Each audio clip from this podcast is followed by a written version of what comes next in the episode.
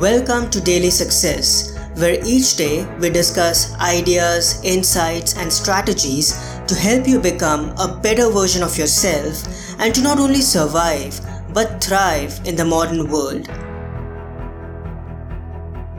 Hello, everyone. This is Parth, and welcome to the Wisdom Wednesday episode, where we dedicate a few moments towards learning new insights, ideas, and key life lessons that help us develop our character and cultivate essential virtues to navigate the modern world and live an exceptional life. Sometimes it pays off to take a few steps back and look at the bigger picture, to look back at our most impressive and courageous feats, to reacquaint ourselves with the lessons that we have learned from our past, to let our ambitions loose and know what we want and how we want to live in the next few years and to also let our imagination run wild, acknowledge our most dreadful fears, and meditate on the adversities we may come across, like the Stoics did, in order to prepare ourselves. But at the same time, it's best not to dwell either on our past or our future for too long. Otherwise, it may steal our joy and paralyze us from taking action in the present.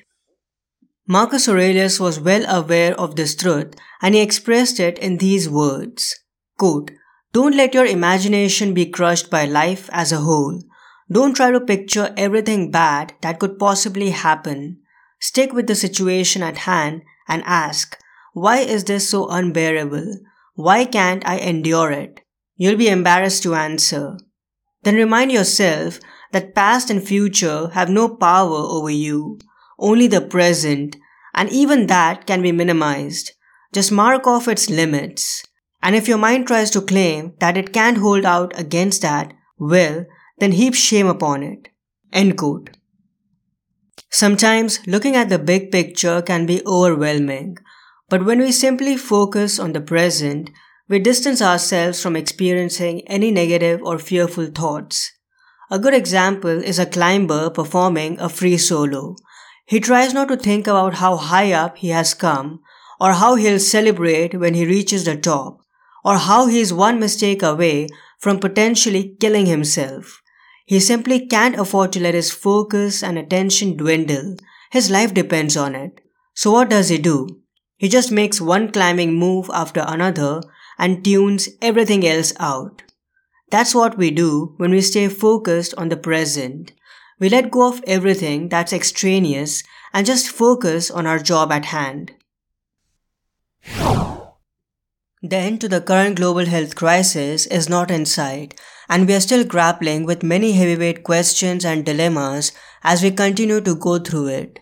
This is the reason I highly encourage you to read my book, Thriving in the New Normal, an 8 week program to safeguard your holistic health and help you grow through adversity.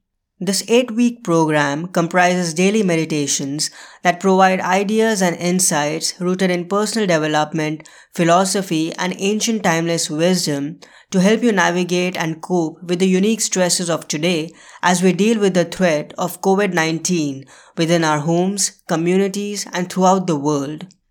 Each week, you will discover a specific powerful discipline, explained and presented with related meditations every day of that week to inspire deeper reflection and application.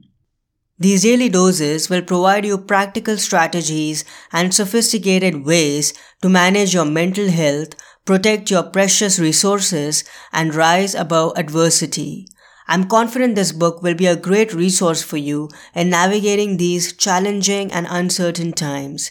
Grab your copy today at your favorite digital store. I hope today's episode added incredible value to you. For more helpful resources on personal development, philosophy, and holistic success, come visit my website parthsahani.com. I wish you an amazing day.